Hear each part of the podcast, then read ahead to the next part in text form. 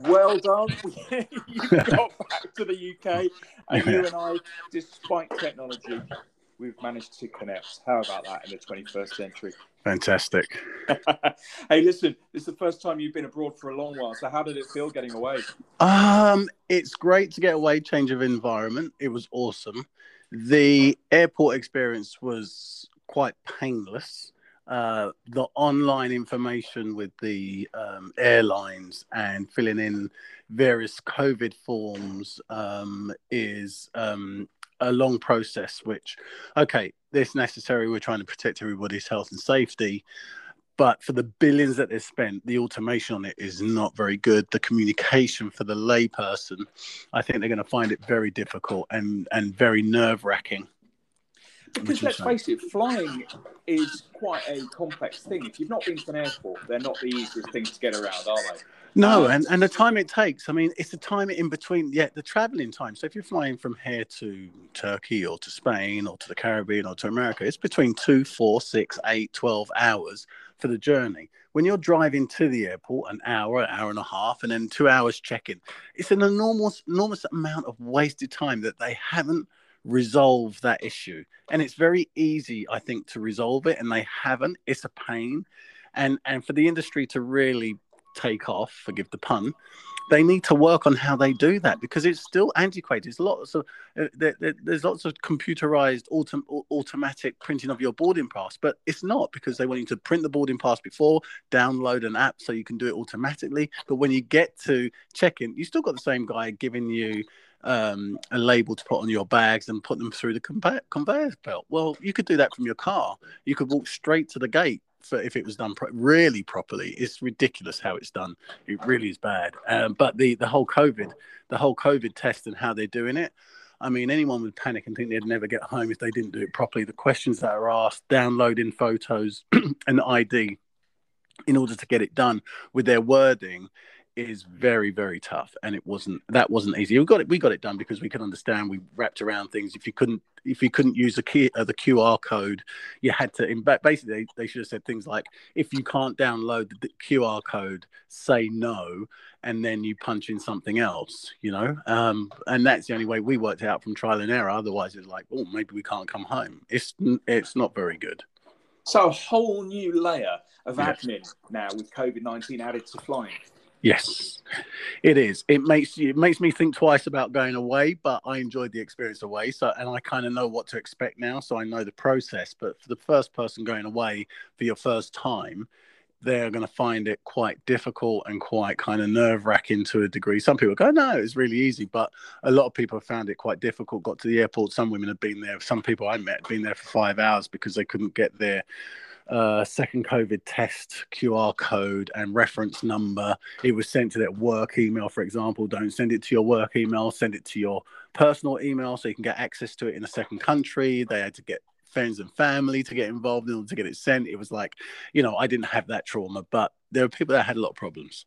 Oh, what a nightmare. And for some people, obviously, the whole idea is to go away and to relax. And now, I mean, listen, when it comes down to it, the other thing that is going to affect some countries that you fly into is Brexit. Did you have any issues with that at all? Um, no, um, but um, and I'm not quite sure why because I think Turkey was part of um, Europe. I'm not even quite sure. I'm showing my ignorance now. But um, uh, oh yeah, no, no, it wasn't because actually part of that automation is um, I think the UK have probably done a deal, and we used to in years past had to have a visa, and now we didn't have to have a visa. So that part was a bit easier. Uh, you just fill in your full details, and it was all uh, it was automatic. And there used to be a ten pound charge, and there was no charge. So for Turkey, that was easier. Oh, that's good because we're like um, going to go back to the old days, like the early '90s, where we had stamps in our passport. Yes. Oh, yeah. Well, well, we've still always, so, yeah, we, we still have that. I mean, every time I go to Turkey, I always get a stamp or Cyprus or various these other other countries anyway. But yeah, I think I think that that process now uh, or for this particular country was was straightforward. So yeah, you may have to apply for a visa, and in the past we've had to apply for a visa. It's it's name, address, passport number, those sort of details, and it's fairly straightforward. The difference is is that yeah, we'll probably have to be we'll probably be charged 10, 15, 20, 30, 40, 50 quid every time you enter into those countries. That's where the difference might might might come from. It's a money making thing. Now, you lucky devil, you got away with your uh, bloke friends to have a nice golfing holiday. You Mhm. didn't have to go away. This is me assuming this. You didn't have to go away with any lovely screaming kids sitting next No. to you, or did Yes. no, no. In fact, uh, uh, you know, again, I was. We were very lucky on the flight out there. There were literally it was a large plane with about fifteen people in total. Um, so that was delicious. And on the way back, it was a, a different story. It was a packed flight. Um, but there, no, I was flying away without children, without family and partner. So um, it was. I just had to look after myself. because we've both done it, right? Flown Yeah. with children. Well, Mm. now, so so some dads listening to this that might have just become dads and they are actually planning a holiday, a much deserved holiday with Mm. their little one. What is your advice, being a dad of three? Um, my advice, depending on the age of your children, because I take it all the children aren't the same age. I've got varying various ages. I think first of all, you need to plan how everybody's going to live, what rooms they're going to be in, and behavioral tactics. I've already had this conversation as I'm planning another trip with the family. And to say, look, you know, everyone's had a highly stressful year. It's uh, everyone's been on their heckles a little.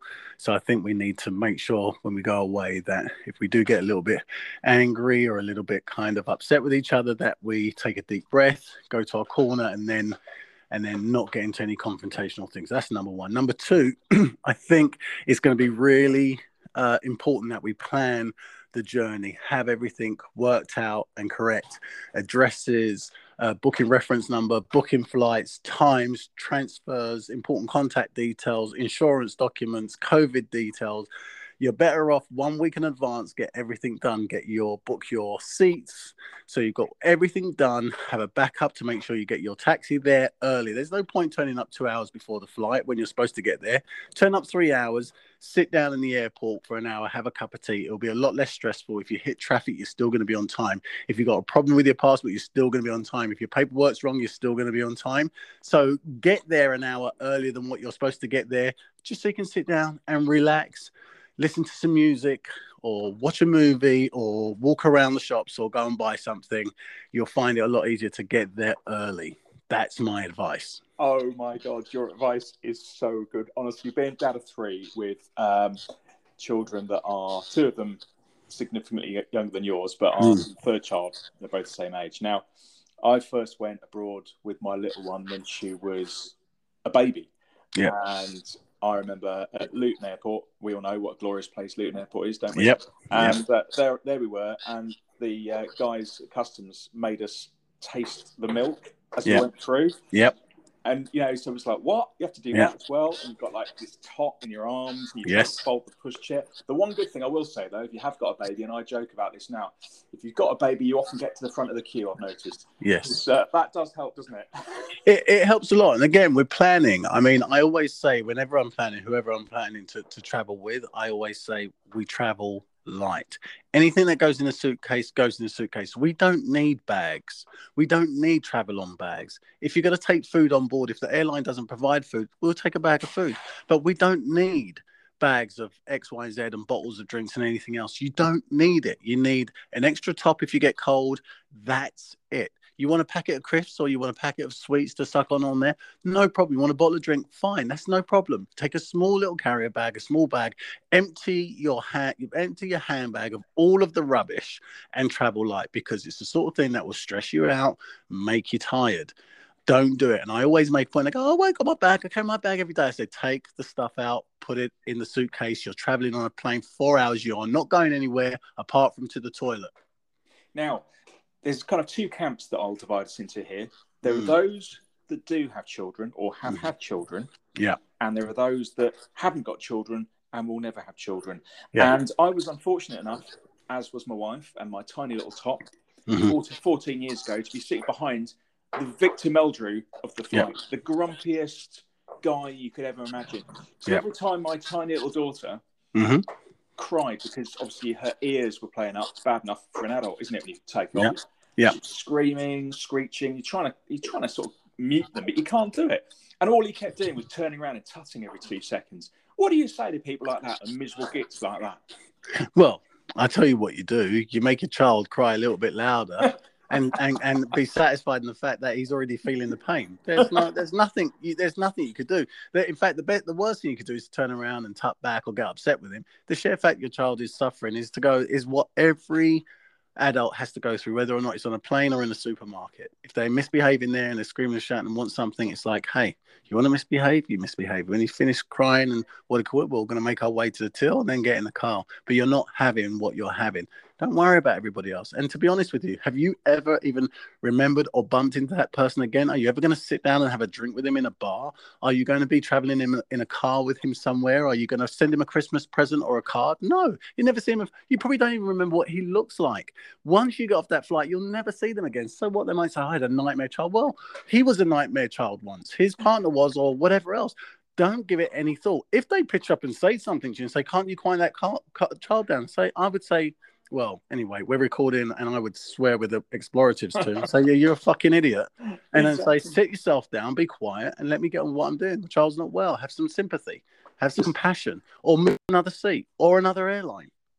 Absolutely, absolutely. The thoughts going through my brain, and you know the other thing, of course, when you are a brand new dad, of course, you get used to it after the first child, I believe um, is is that kind of embarrassment whenever you go to a supermarket and the child has a tantrum or anything. But actually, after a while, I start laughing. I actually find it all quite amusing. But I well, I, I, mean the the uh, uh, it it served me well. I never, and I mean this, I never had a problem with any one of my three child children after any kind of event like that because I made it very clear. I went down to their level. I took hold of their hands very gently. I looked them in the eye and I say, There's a rule. Number one, you never cry for anything that you want. You ask me nicely, you're well behaved. If you deserve it, I'll buy it for you. If I tell you no, it's no. Ask me again and you'll never get it. If I give it to you the first time, you deserve it. If I say no, don't ask me again. Because if I if I tell you no twice, you're never ever gonna get it. And when they cried, and they like, and then some people go, oh yeah, but when they cry, crying, you've asked them to stop and they don't stop. I say, of course I had to go through that. So I let them cry themselves out. Say, stand there, cry for as long as you want to cry for, and when you're finished, we're going to walk out of here. Do you know that that is the kind of discipline that I think we'd all like to dish out to our kids. And you see, let's face it, we all kind of react differently, don't we, to tantrums and tiaras and all that the reality is, I sometimes think it's the mood you're in yourself. Because if mm. you're if you're because you obviously you know you're very calm there, you managed to deal with it. Most of my children, I say most of mine, yeah, all three of them were pretty good. I think I was more flustered with my first than anything else because it made me laugh actually after a while. She used to get when she was tiny, she used to get on her hands and knees and headbutt the floor in right. the middle of the supermarket. Yeah, and I'm like trying to like, laugh and all honesty. And then I remember carrying her out under my arm. Mm-hmm. She was literally throwing teddies out, you know, onto the floor and nice bloke came and picked the teddy up, gave it to me, and was half laughing. I think most people, most people are on your side if they see that happening, aren't they? well, not only are they on your side, I think again, when you start worrying about everybody else, you can't achieve what you want to achieve as a parent. Yeah, the, the, the, the, point is, is that why is your child doing that, and what are they going to learn from it? As soon as you give in to that, what's going to happen again? Well, I tell you something.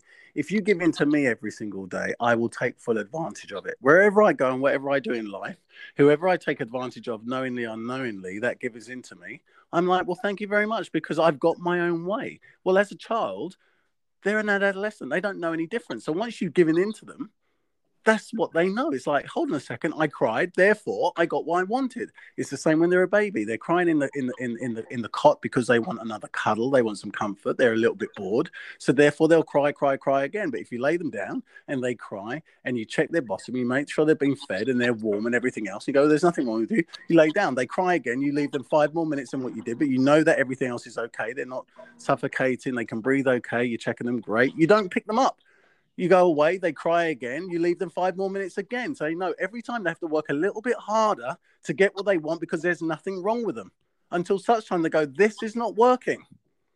Absolutely. I love it. Listen, you and I let's face it, we've been dads for quite a number of years, and we're still learning, though, aren't we, as we go through life? It's a learning curve. I've, I've, I've, had three, I've, I've gone through it three times, so I've, I've, I've got better and better with, with, with, it. Although my, my, my children might say no, it's a nightmare. and, and, as we know, there's there's every uh, every chapter of your child's life, isn't it? From school to college to uni, but we'll go down that road another time. But let's face it, they're always going to be your children, whatever happens, whatever age they are. So um, it's wonderful, though. The beginning of when you, you are a dad for the first time is the most amazing time. It's, it's amazing, and it's a complete learning curve from the moment you bring them back home to the first bath to the laughter when you're trying to hold on to them. You don't, you know, everything's scary when you first take them onto an escalator or try and get through the doors with a buggy uh, in a supermarket or, or a shopping center. You know, for the first time you put on a baby grow uh, to changing their nappy, it's it's continuous trying to get them to feed or latch onto the breast. the first time you brush their hair, whatever. I mean, it's it's it's continuous. Damien, what I was going to do, I was going to talk about the school run, but actually, I thought this actually worked quite well. Talking about children on planes and the embarrassing dad and child moments. And actually, because we are live, this yeah. is a podcast about dads, FQ magazine. We both have to do the school run now, being five to three. It does. So Great we, stuff. We better leave it there. And what I'll do, um, I shall contact you again soon, and we'll both have another chinwag for the next episode of FQ Mag Dads. I can't wait to uh, chat to you again. And uh, again, welcome back to UK. I'm so glad you had a great holiday, Damien. Nice one, buddy. Speak to you soon. Take care. Bye bye. Bye bye.